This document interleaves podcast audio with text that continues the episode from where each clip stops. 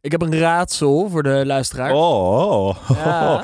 Ik ben enorm goed in raadsel. Ik weet namelijk dat Guido heel erg groot fan is van spelshows en quizshows. Quizjes. Maar luisteraar, wie ken jij heel goed, maar ken jij tegelijkertijd ook helemaal niet? Denk maar even over na. Wij editen wel een stilte erin, daar zijn we heel goed in. Ik weet het antwoord en ik snap hem niet. Weet jij het antwoord? Nou, het antwoord is Koos. Want Koos die maakt met ons al een hele tijd podcastjes. Ja. Dus jullie hebben zijn ziel eigenlijk al gevoeld in al onze eerdere afleveringen. Ja, hij kruipt alleen niet als een oorworm bijna binnen. In je oor. Alleen hij heeft wel, vandaag doet hij dat wel. Hij heeft een hele mooie zoete stem. Ronde stem. En hij gaat jou vertellen hoe je moet leven. Dus luister maar. Ja, het gaat niet alleen over podcast maken, maar het gaat gewoon over... mannelijkheid. Van ondernemen. Seks. Excessief drugsgebruik. Excessief drugsgebruik, inderdaad. Nou, je hoort het wel. Zo ziet hij er ook uit trouwens. Je praten met zo'n rollen. Praten met een ronde. We zitten hier met de studentico's. Dit is echt zo kut. Werd jij wel zo genoemd in je studententijd, Koos? Nou, ik had wel een studentenvlog.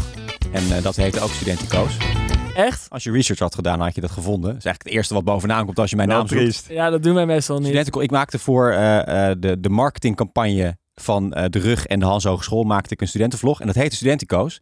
En ging ik aankomend studenten laten zien hoe je het beste student kunt zijn. En werd een beetje bekeken ook? Voor mij is de eerste aflevering van Studentico's is 5000 keer bekeken. Echt? Ja, dus dat is ongeveer even goed als de best beluisterde keuzekast. Ongeveer 10% van de gemiddelde keuzekast aflevering. Ja. En ik was pas 21, dus moet je nagaan. Jullie zijn al veel ouder. Ja, dus je zegt eigenlijk dat wij maar zielige oude kneuzen zijn. Die, ja, ik was al wel een stukje verder inderdaad op die leeftijd. Ja, dat is... Verder in ontwikkeling überhaupt, toch? Ja, presenteren. Ja, gewoon qua fysiek. Oh, ik was al veel breder. Ja, verder en breder. Ja. Goede genen gekregen. Maar Koos, wat heb jij eigenlijk gestudeerd ook weer? Ik heb geschiedenis gestudeerd. Dat is mijn bachelor. En ik heb journalistiek gestudeerd. Dat was mijn master. Ja. 2-jarige master. En wat was het plan nog toen jij geschiedenis studeerde? Nou, ik wilde eigenlijk journalistiek studeren. Maar toen dacht ik, ga geschiedenis studeren. Ja, maar ik wilde wel op universitair niveau studeren. Dus ik dacht, nou, ik moet eerst een brede bachelor doen. En dan kan ik daarna een master journalistiek doen in Groningen. Ja. Want uiteindelijk wil ik gewoon... Is er geen bachelor journalistiek dan? Ja, wel op het hbo. Oh, dus die van Paul van Riesen die we hebben gezien. Ja, je hebt ook een soort van hele wetenschappelijke bachelor journalistiek. Meer media studies achter. Ja, precies. En dat is ook weer kut, want dan wordt het heel academisch. Maar ik vind het wel grappig. Onder onze leeftijdsgenoten is geschiedenis echt zo... wat ga je dan worden, geschiedenisleraar? Terwijl ik vind het een fucking vette studie. Ik vind dat eigenlijk veel boeiender dan alle rechten en bedrijfskunde en econometrie shit. Ja, maar daar wordt er in Rotterdam waarschijnlijk zo naar gekeken. In Groningen is het heel anders. Dan denk je, ik studeer sowieso een jaar langer. Dus ik ga lekker gewoon een jaar langer ook geschiedenis studeren. Want dan kan je lekker een beetje in de boeken duiken en een beetje interessant mee doen. Ja, en er is er een jaar meer geschiedenis op dat moment dan. Precies, ja. Ja. Daarom studeren inderdaad vooral geschiedenisstudenten nog langer. Ja. Die willen gewoon net iets meer geschiedenis meepakken. Want hoe lang heb jij erover gedaan? Ik heb 5 jaar, denk ik, over mijn bachelor gedaan. Nee, 4,5. Maar ik heb nog wel een jaar universiteitsraad gedaan. En daarin heb ik eigenlijk niet gestudeerd. Maar Koos, dat is toch helemaal geen fulltime ding, man. Universiteitsraad. Ik wist er een fulltime ding van te maken. Ja, want als je universiteitsraad doet, dan ga je allemaal van die borrels langs. Dat heet dan constitutieborrels. Kobo's. Ja, heet het Kobo bij jullie? Ja, nou ja, ik zei dat nooit zo. Wij zeiden consties. Ja, het is heel terug. Iedereen gaat dan pakt de zijn pakkie aan en iedereen heeft zijn eigen kleur das. En dan ga je naar een nieuw bestuur, die wordt dan ingehuldigd. En dan heb je zo'n een pedel of zo, die zegt dames en heren. En dan ga je naar de universiteitsraad. Ja, en dan mag je ze een speechje geven en dan trek je een ad. En dan, nou goed, daar had ik er 80 van in het jaar. Dus, en ik ging ze ook allemaal af met mijn bestuursgenoten. Maar niet alleen in Groningen dus, ook naar al die andere... Nee, alleen in Groningen. 80 verenigingen. 80 in Groningen. Hoor, ja. Alle studieverenigingen, alle studentenverenigingen, alle sportverenigingen, alle genootschappen, jezus, alles ging je langs. De bingo-vereniging. En Vindicant ben je dus ook langs geweest? Zeker, ja. Mutua Fides. Ja, zijn je beste maten, toch? Nee, vond ik echt grimmige sfeer daar. Ja, vond ik heel vervelend daar. Stond jij er dus, jij bent van de universiteit. Hallo, ik kom hier vanuit de faculteit. Jij werd zwaar gewaardeerd. Nee, ik vond het wel gezellig daar. Nou, ik heb nog wel ook bij EGIR gezeten, dat is een roeivereniging. Dus ik kwam al wat vaker op Mutua Fides. Ja. Zijn die al uitgeroeid? Lekker. Zo klaar met jou. We zijn Michael dus van de eerste aflevering dat we een beetje gewoon een hele chille, gewoon relaxe sfeer hebben. Normaal is het gewoon, oh hallo, welkom bij de Keuzekast. Neem ons eens even mee. Hoe gaat het? En toen? Maar Koos, jij hebt toen 7 jaar gestudeerd en 2 jaar constitutieborrels gedaan. Ja. Ben je daarna meteen loonslaaf geworden bij BNR of ben je eerst wat anders gaan doen? Nee, ik ben tijdens mijn master stage gelopen bij BNR Nieuwsradio. Daar heb ik 3 maanden gezeten en daarna kreeg ik direct een freelance contract aangeboden. Dus ik ben al tijdens mijn master, want ik moest ook mijn scriptie schrijven, ben ik al bij BNR gaan werken als freelancer. En daar eigenlijk ben ik blijven werken en toen op een gegeven moment verslaggever geworden en op een gegeven moment presentator van de Ochtendspits. En hoe is het op zo'n redactie? Nou, ik vond de redactie eigenlijk nooit zo heel erg leuk. Omdat er is toch heel erg veel ellebogenwerk in de mediawereld. Ja, er wordt je weinig gegund. Zeker als je een beetje snel gaat, als je een beetje hard gaat. En jij ging natuurlijk als een speer. Ik ging als een speer, inderdaad. Nou, ik was eerste jaar was ik redacteur. Commandal. Ja, tweede jaar was ik verslaggever. Derde jaar was ik presentator. Dus hard. Wat is de piramide? De piramide is, je komt binnen en dan ben je redacteur. Dus dan bereid je eigenlijk de stukken voor de uitzending. Dus je schrijft teksten, je belt met mensen die in de uitzending komen. Je bedenkt de vragen voor de presentatoren. Dat is eigenlijk het enige wat je doet. Eigenlijk een beetje kantoorwerk eigenlijk. Wel de helft van de tijd niet stellen, de vragen die jij hebt. Precies, en ben je weer gefrustreerd over inderdaad. Ik krijg ook niet de credits, dus eigenlijk een beetje een hondenbaantje in. En daarna mag je op het podium presenteren. Nou, vaak word je eerst dan verslaggever, dus mag je een beetje het land in. Dus ik werkte dan voor BNR Nieuwsradio, ging vaak over ondernemersonderwerpen. Dus ging ik weer naar een of andere kippenboer in Gelderland. Razende reporter Koos. Ook wel leuk, toch? Ja, je lachen. Ziet wel echt wat van het land gewoon. Dan moet je om 12:30 opstaan en dan ga je het autootje in. En op een gegeven moment ben je dan aan de andere kant van het land. En dan ga je 3 minuten audio maken in de uitzending. En als je dat een beetje kan en als je dat een tijdje doet, dan word je op een gegeven moment, als het goed is, gevraagd om ook te presenteren. Bij mij was het zo dat Lamyae Aharouay, die naar NRC vertrok. NRC, ja, dat is echt die is ontzettend goed, hè? Ja, die was veel beter dan ik inderdaad. En die werd op een gegeven moment ook weggeplukt bij BNR. Die deed samen de ochtendshow met Bas van Werven. Zij ging weg en toen werd ik gevraagd, want ze willen altijd een jong iemand naast, zeg maar, de anker van de show. Ja. En toen mocht ik op een gegeven moment de ochtendspits presenteren. En toen was iedereen jaloers. Want hoe lang duurt het normaal gesproken voordat je zover komt? Nou, de meeste mensen komen er helemaal niet. Sommige mensen worden wel verslaggever, maar mogen dat ook wel niet de hele tijd doen. Dus dan ben je gewoon 4 dagen redacteur, 1 dag verslaggever. Een beetje om mensen een beetje zoek te houden. Ja, precies. Maar als je echt talent hebt, dan en je hebt een beetje een goede relatie met de leidinggevenden, wat is ook belangrijk, hè? Het is ook wel een wereld waarin het je gegund moet worden, omdat je goede relaties hebt met iemand. Sociale glijmiddel is key. Ja. Zeker, ja. Om het maar even studentenkoos te houden. Maar wat ik niet zo goed begrijp, Koos, als je bij een bedrijf werkt of bij een medium waar heel veel mensen het niet halen en daar heel gefrustreerd over zijn en je drijft zelf heel snel naar boven, dan lijkt voor mij dat het best wel een grote verleiding is om te denken, oké, nu ben ik hier het mannetje. Ik blijf hier even doorpakken. Want hoe lang ben je toen presentator geweest voordat je iets anders ging doen? Ik ben iets meer dan 1 jaar presentator geweest. En ik moet eerlijk zeggen, in het begin voelt dat ook wel heel erg lekker, hoor. Dan zit je daar in de studio. Ik had een tekstschrijver. Dus ik werd dan, 's ochtends werd ik wakker. Ik fietste naar BNR. En dan lagen er gewoon teksten voor mij klaar. Die werden door andere mensen geschreven. En nou, dat voelt wel lekker, hoor. Ja, en dan tijdens de uitzending worden ook nog teksten voor je geschreven. Ja, dan doe je allemaal alsof je het zelf verzint. Maar dat is natuurlijk helemaal niet zo. Ik herken dit. Simon doet dit voor mij. Ja, dus ik doe dit ook. Wat dat betreft relaxed. Dus dat is heel lekker. En dat doet ook iets met je zelfvertrouwen. Want je gaat jezelf ook een beetje tof vinden. Je zit daar in de studio. En je spreekt met ministers, met CEO's in de uitzending. Je zit naar Bas van Werven, die een hele goede presentator is, echt al 30 jaar ervaring. Dus ja, je gaat jezelf heel erg cool vinden. Maar op een gegeven moment ga je wel merken dat het ook een beetje een trucje wordt. En dat merkte ik aan mezelf echt al na een half jaar, 3/4 jaar. Ik ben gewoon elke dag hetzelfde riedeltje aan het doen. Ik ben een nieuwsbericht aan het voorlezen. Ik stel af en toe een beetje een sidekick-vraag. Ja, ik moet af en toe een domme vraag stellen of juist een hele gewiekste vraag. Of ja, ook dat doe ik ook. Maar ja, op een gegeven moment denk je van ja, dat heb ik wel gezien.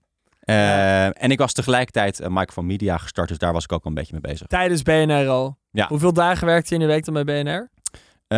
Ik werkte de ene week 5 dagen en de andere week 3 dagen. Okay. Dus ik deed 5 dagen deed ik de ochtendspits. En dan deed ik een week deed ik dat niet, maar wel wat redactiedingetjes. En als ik ook 2 dagen in de week was ik met mijn bedrijf bezig. Ja, en hoe ben je dat toen gaan opbouwen? En ook samen met iemand anders van BNR trouwens. Ja, hè? Met mijn collega Frank. Frank dat was nog een van de redacteurtjes daar. Of was die ook zo hard aan het gaan als jij? Nee, ja, Frank was beurscommentator de helft van de tijd. En hij was ook al podcastmaker. Frank heeft ook een lekkere stem, hè? Wat Frank heeft ook, maar ook een goede look, hoor, wel. Goeie radiolook. Ja, precies. Nee, Frank zou ook wel voor beeld kunnen, denk ik. Ja, ik net niet, denk ik. Nou, ja. Ik wel, Simon ook net niet. Giet ook wel, ik niet, inderdaad. Maar je hebt in elk geval veel zelfkennis. Maar... Okay. Nee, ik was toen met Microphone Media gestart, samen met Frank inderdaad. Ja. Maar was het toen ook een beetje van, BNR radio is niet de toekomst misschien en podcast wel? Of zat dat er niet per se achter? Was het gewoon, ik wil gewoon überhaupt wat ondernemen? In plaats van het nieuwsbericht voorlezen. Ja, dat. Vet shit maken. Maar ik wist ook al wel, vooral voor mezelf, dat de radiowereld dat niet iets voor mij zou zijn. Omdat ik op een gegeven moment dus dacht, dit is een trucje en ja, ik kan het 20 jaar gaan doen, maar gaat wel een beetje vervelen. En ik heb altijd wel iets met ondernemen gehad. In mijn studententijd had ik ook een klein ondernemetje, een boekenhandel. Dus ik kocht boeken in bij zo'n inbrengwinkel voor een paar euro. Voornamelijk studieboeken, die je natuurlijk duur kan doorverkopen. En die verkocht ik via bob.com weer voor 30 euro door. Zo. Daar heb ik mijn hele studie mee gefinancierd. Dus die ondernemersgeest zat er al een beetje in. Maar dit is bijna een beetje wat Mark Baanders zei. Dat hij voor de Saturn in de... vuilnisbak zat te graaien naar oude kapotte spullen. Ja, en look at him now. Ja. Je bent een beetje de Mark Baanders van 2021 aan het worden, Koos. Eigenlijk wel, ja. Maar dus nee, ik dacht al vrij snel, oké, dit is niet mijn toekomst. Ik vind ondernemen vet. En toen kwam het hele podcast gebeuren op. En dit is zo'n 3 jaar geleden. En toen dachten Frank en ik, laten wij dat maar eens gaan beginnen. We hebben toestemming gevraagd aan de hoofdredacteur. Toen nog George Freulich, die is nu burgemeester in 5 landen. En hij zei, jongens, ga maar lekker spelen. Ga maar lekker proberen. Ja, en ik heb altijd geleerd van Aad Oudborg, serieondernemer. Ondernemen is entertainen. Dus ja, dat is natuurlijk wel wat je met Microphone Media probeert te doen. In plaats van BNR-site nieuwsbericht voorlezen. Ja, zeker. Ja. Nee, we proberen echt entertainende, maar ook informerende podcasts te maken voor grote corporates. Corporates met budget. En dan maken we graag hele grote producties voor die bedrijven. Hele inspirerende producties, ja. Maar wat ik wel grappig vind, toen je ons benaderde, toen vertelde je al best wel snel, in principe zijn wij gewoon best wel een commerciële partij. We doen grote klus voor grote bedrijven. Maar jij hebt met Frank afgesproken, met jouw co-founder, heb je afgesproken, we willen ook zoveel procent van de tijd blijven spelen. Ja. Eigenlijk. 80-20. Ja, 80-20 eigenlijk. En dat was helemaal vanaf het begin al. Oké, we moeten 20% van de tijd gewoon leuke shit doen. Want anders dan wordt het geen gelukkig huwelijk. Ja, dat hebben we wel met elkaar afgesproken inderdaad. Dan moet ik wel zeggen dat ik iets meer leuke dingen doe dan Frank. Frank is toch, kruipt toch iets dichter naar de 100%. Ja? Dus wat betreft heb ik de beste deal. Frank, bedankt daarvoor. Voor jou 50% doe je gewoon de helft. Frank die vangt mijn 20% op met al zijn klus. Nee, hij heeft ook wel wat leuke projectjes die hij doet. Maar daar wordt hij waarschijnlijk iets beter voor betaald. Maar nee, wij hebben van tevoren afgesproken, we willen ondernemen om hele vette dingen te maken voor grote bedrijven waar we goed voor betaald krijgen. Maar we willen ook gewoon dingen doen die we zelf heel vet vinden. En dus heb ik een eigen serie gemaakt in Amerika. Een podcast over ondernemen in Amerika. De Oversteek heet die serie. Ben ik met Rolien Magendans een podcast begonnen over eigenwaarde en financiële waarde. De Roro. Ja. En ben ik natuurlijk met jullie De Keuzekast gaan maken. Wat natuurlijk het allermooiste project is dat ik in mijn stal heb. Dan? Voor De Keuze? Ja, ik krijg heel goed betaald. Jullie niet? Van deze grote commerciële partijen, Guido. Maar jullie zien er niks van terug, hè? Ja. Nee, dat is inderdaad vervelend, ja. Nee, maar misschien ook nog even leuk om in te zoomen hoe wij dan eigenlijk begonnen. Ja. Wil jij dat vertellen? Nee, mag jij wel vertellen. Nee. Wij hebben het al een keer verteld. We willen het nu vanuit ons perspectief. Want misschien is jouw perspectief al heel anders dan dat van ons. Ja. Nou, ik was op zoek naar 2 makke schaapjes. Die ik heel makkelijk een wurgcontract kon aansmeren. En toen kreeg ik een tip. Nee, ik hoorde jullie in de Lullepodcast. Er was 1 aflevering, die ging best wel viraal. Die stond trending, die met Sander. Ja. En ik was al eerder met een studentenpodcast begonnen. Die podcast heette Lullepod. Ja. Was iets minder succesvol. Naam wel goed bedacht. Ja. Naam goed bedacht, inderdaad. Heel even, Lullepodcast is trouwens de podcast die Giet en ik maakten voor het RSC. Waar we er echt 3 van gemaakt hebben. En waar we gewoon een beetje aan het kutten waren. Mooi 3-luik. Ja. En ik hoorde jullie en ik dacht wel gelijk, daar zit talent. Daar zitten jongens. Waar zat dat hem in? Nou, gewoon jullie doen het gewoon makkelijk. Jullie hoeven het niet aan te zetten. En dat is eigenlijk het allerbelangrijkste. Dat je gewoon lekker makkelijk zo'n podcast inschuift. En gewoon met mensen gaat babbelen. En ook nog eens een beetje goede vragen kan stellen. Maar had jij toen al het idee, ik wil een studentenpodcast maken? Of was je gewoon aan het kijken van, waar is überhaupt talent of iets interessants? Nee, ik was al studentenpodcast aan het maken. Ja, dus Lullepot was ik al bezig. Dat ging niet zo goed. Want de presentatoren die vonden het niet zo heel erg leuk uiteindelijk. Er zaten ook... uiteindelijk te veel mensen achter de schermen die iets wilden. Dus we wilden iedereen ook erin. Ah, ja. Dus dat werkte gewoon geen niet zo lekker. Nee, en toen dacht ik al wel van ja, laten we het gewoon nog een keer proberen. Want ik was er wel van overtuigd dat het zou kunnen aanslaan. En toen hoorde ik jullie en dacht van ja, dit gaat hem wel worden. Toen benaderde ik Guido in eerste instantie. Ja, toen zat ik nog met Guido. Driedelig pak in de Zoom-call. En hoe reageerde Guido toen eigenlijk? Jij belt hem op. Had je toen zoiets van, oh, wat is dit een botte korbo? Wat moet die van me of zo? Of was het, hoe was het? Nee, ik vond Guido helemaal niet zo'n botte korbo. Nee? Best wel zachte jongen eigenlijk. Ja? Ik vond heel, heel aardig. En we hadden gelijk wel een leuk gesprek. En op een gegeven moment zei jij van, nou, ik heb nog wel een maatje en die wil ik graag erbij betrekken. En toen kwam de bortekorbal Simon. Toen dacht ik van ja, ga ik dat nu nog wel doen dan? Ja. Ja. Ik dacht, mensen gezellig met zo'n Brabant en lekker gaan we carnaval 4 februari. Ik weet nog onze eerste meeting inderdaad hier beneden in hetzelfde pand. En toen gingen we een beetje praten over format en zo. Maar jij had wel toen al het idee van dit wordt... Want wat ik wel grappig vind is, je zegt we gaan 80-20 spelen... Mm-hmm. Dus we gaan 20% van de tijd gaan we spelen. Maar podcast voor jonge mensen was toen gewoon nog geen ding. Zeg maar, het luisterpubliek lag gewoon 95% boven de 25 of zo. 90%. Ja, we spreken dus inderdaad september. Ja, september vorig jaar. 5 jaar geleden, ja. En hoezo dacht je toen, waar moest het per se iets voor jonge mensen zijn? Waarom wilde je bij dat spelen niet gewoon makkelijk maken voor jezelf? Nou, we hadden kort daarvoor ondervonden dat we ook best wel een oude doelgroep konden bereiken. Frank maakte een podcast, Geen Commentaar, dat gaat over communicatie en crisiscommunicatie. Luisteren best wel veel oudere mensen naar. Terwijl er telkens wordt gezegd, ja, de gemiddelde podcastluisteraar is tussen de 23 en 45 jaar oud. Ja. Maar naar die podcast van Frank luisteren bijna alleen maar mensen die boven de 45 zijn. Dus ik dacht ook wel, laat ik dat eens aan de onderkant gaan proberen. En je ziet ook, en in Nederland is dat helemaal niet doorontwikkeld, podcast voor jonge mensen. Terwijl je in Engeland en Amerika, de BBC maakt heel veel podcasts voor kinderen. Dus ik dacht van ja, laten we dat ook eens hier in Nederland gaan proberen. En dan moet ik wel zeggen, we bereiken natuurlijk jonge mensen. We bereiken natuurlijk nog niet echt kinderen. Dus zeg maar, onder de 18 wordt er nog nauwelijks naar deze podcast geluisterd. Ja. Dat is nog wel een hobbel. Ja, dus wij worden over 2 maanden ingewisseld door 2 12-jarigen. Ja, precies. TikTokkers. Celebrities. Ja, maar wat hou jij hier uit? Daar ben ik ook wel benieuwd naar. Nou, ten eerste plezier. Ik vind het echt leuk om met jullie te werken. Ik krijg er heel veel energie van. Ik vind het elke keer weer lachen om erbij te zijn. Ik vind het altijd leuk om de edit te doen. En ik vind het ook heel leuk om te zien hoe zo'n podcast kan groeien en succesvol kan worden. En ik denk dat we op een gegeven moment ook een commercieel succes van kunnen maken. Ik denk dat we nog wel iets hogere luistercijfers nodig hebben. Ik sprak laatst met Titus, dat is zeg maar een beetje de coach van de zelfpodcast. Titander. Ja. Die zei, ja, ik kan pas een beetje gaan verdienen vanaf 10.000 luisteraars per week. En toen zei jij, daar zitten we op. Toen zei ik, we zitten wel dubbel en dwars op. Ja. Een beetje liegen tegen Titus natuurlijk. Ja. Maar 10.000 per week zitten we niet heel ver vanaf, toch? Nee, daar komen we wel, ja. Dus we kunnen ook nog wel... Hij zei, ja, kom eens bij ons ook aankloppen als jullie daar zin in hebben. Ja, Sander die heeft dat ook al een paar keer gezegd. Gaan we nu openbaar gewoon flirten? Onszelf zo in de markt zetten? Ja. Maar ik heb ook... Is dat handig voor je? Maar ik heb ook volgende week een afspraak met Giel Beelen. Oh. Die is ook met een soort van podcastnetwerken bezig. Grappig. Oh, Giel... Dat is wel echt de oude garde. Hè? Die moeten we juist extinct. Ja, maar Giel heeft een hele jonge vriendin. Dus dat kan wel werken. Misschien heeft hij er verstand van. Als hij die meeneemt, dan is het prima. Jij kan ook een vriendin van 60 hebben. Maak je ook niet volwassen, Giet. Nou, Giel ik vind jou ook wel een type voor oude vrouwen, inderdaad. Wat zeg je nou? Ik niet per se, man. Nee. Wat dan meer jonge meisjes. Wat bedoel je nou? Als je naar je DM's kijkt, dan... dan wat dat betreft, als ik daarop in zou gaan, dan was ik nu Bilal. Daar ben ik wel een beetje jaloers op, hoor, al die berichten die jij krijgt.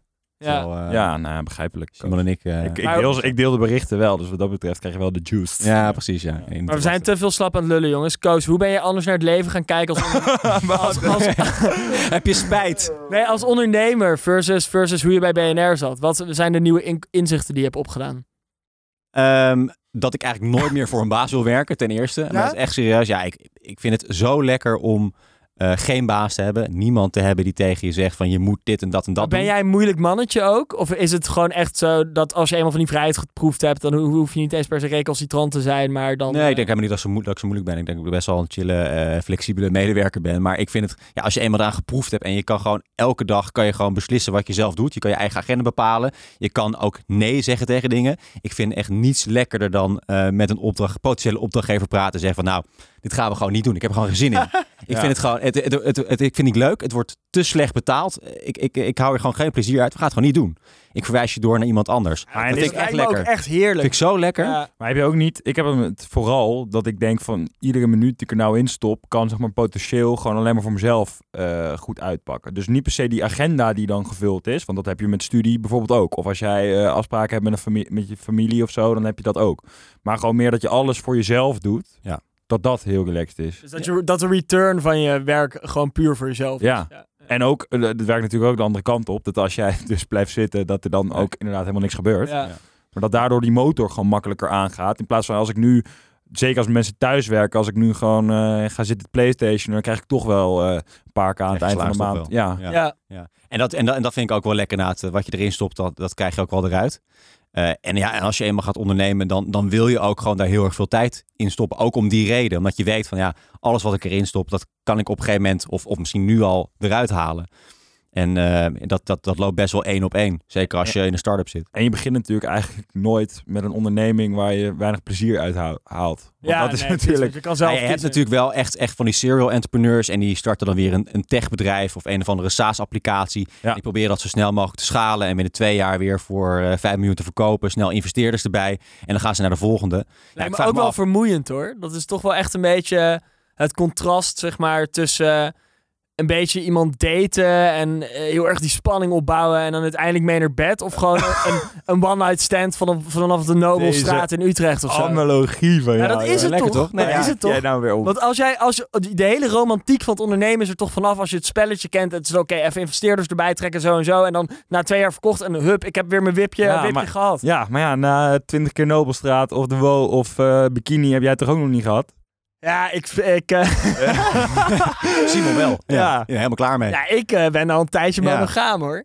Ja, oké. Maar dat betekent niet dat als het zo meteen uit is met de fluit... Kan niet gebeuren. Dat jij nooit meer op Rembrandtplein hier komt. Ik snap je punt wel. Alleen ik denk wel dat als je tussen de twee kan kiezen...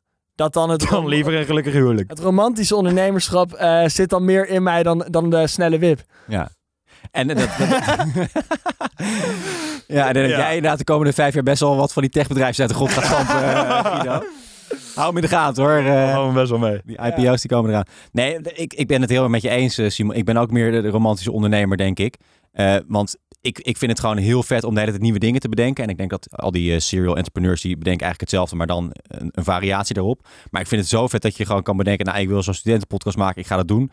Ik wil een cursus maken, ik ga dat gewoon verkopen, kijken hoe dat loopt. We gaan een hele grote productie maken, we gaan een hele kleine productie maken voor een goed doel.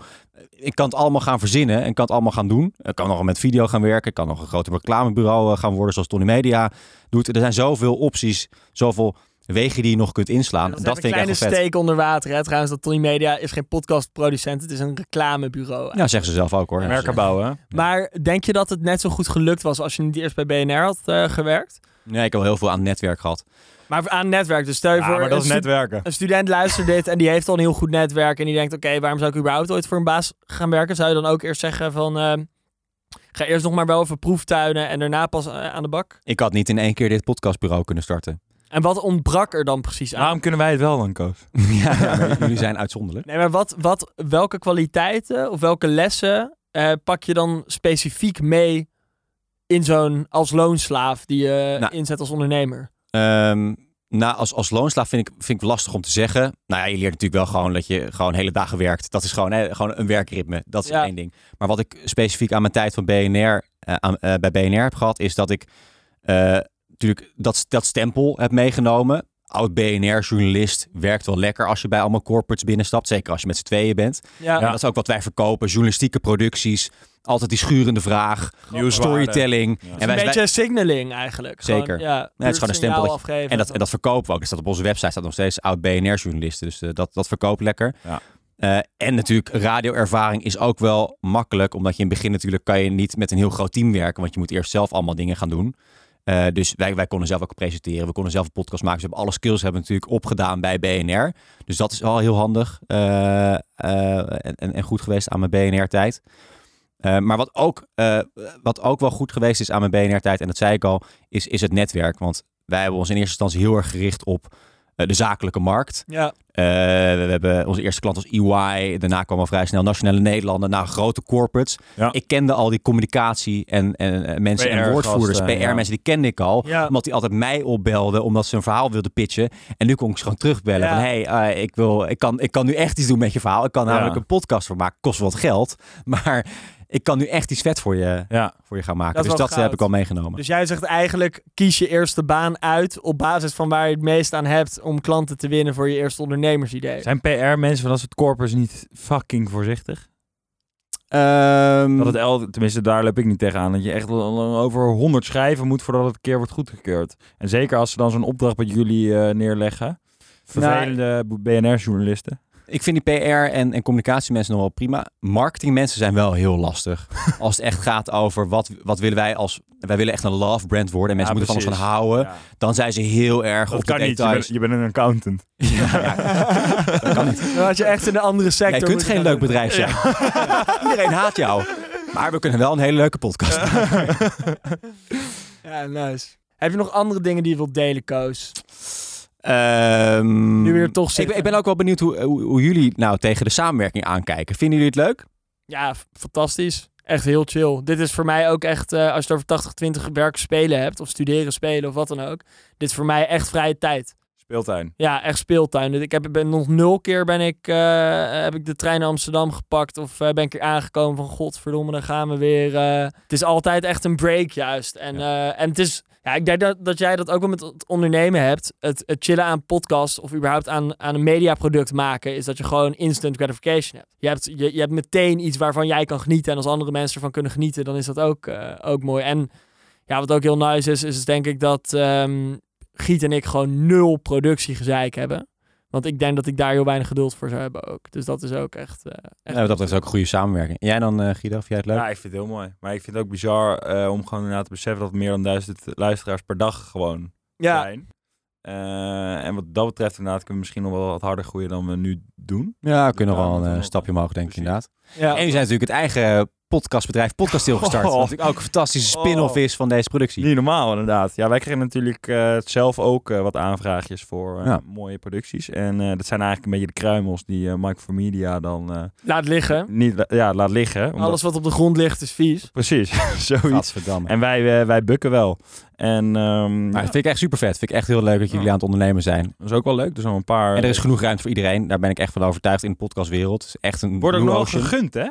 Wordt enorm veel gegund, ja. We hebben goede contacten met Tony, met Dag en Nacht, met Topcast. Tim de Gier moeten we misschien ook een keertje uitnodigen. Dus ook, we hebben nu een producer gehad. Ja, okay, niet, over een jaar. Maar Tim de Gier is ook nog een beetje intellectueel. Heeft nog echt een beetje goede linkse verhalen, toch? Ja, of niet? Klopt, zeker. Ja, maar we hebben, ik weet niet of je het door hebt, we nodigen alleen maar linkse gasten uit, joh. Is dat zo? Ja, als je kijkt. Volt, Kauthar. Ja, maar jij werd net uitgemaakt dat je te links was. Of te rechts was. Ja, dat is wel zorgwekkend inderdaad. Ja. Dat is wel gek inderdaad dat jij dat rechts imago hebt. Hoe komt dat? Ja, klopt. Weet ik eigenlijk ook niet. Twitter. Nee, RSC denk ik. Koorbal dus rechts. Ja, dat is wel echt vaak. En de R natuurlijk ook wel een beetje. En de R, ja. En dus op Twitter een beetje over tegenaan trappen. Ja. Nou, nog een beetje spraaktraining voor mij. Maar ik vond het leuk dat je er was, Koos. Ja, Koos, leuk dat je leuk dat je ook een keer... Ik blijf ook nog even. Leuk dat je ook weer aanschoof. Welkom in de studio. Ja, leuk om je te zijn, jongens. Dankjewel. Dank voor je verhaal. Dankjewel, student Koos.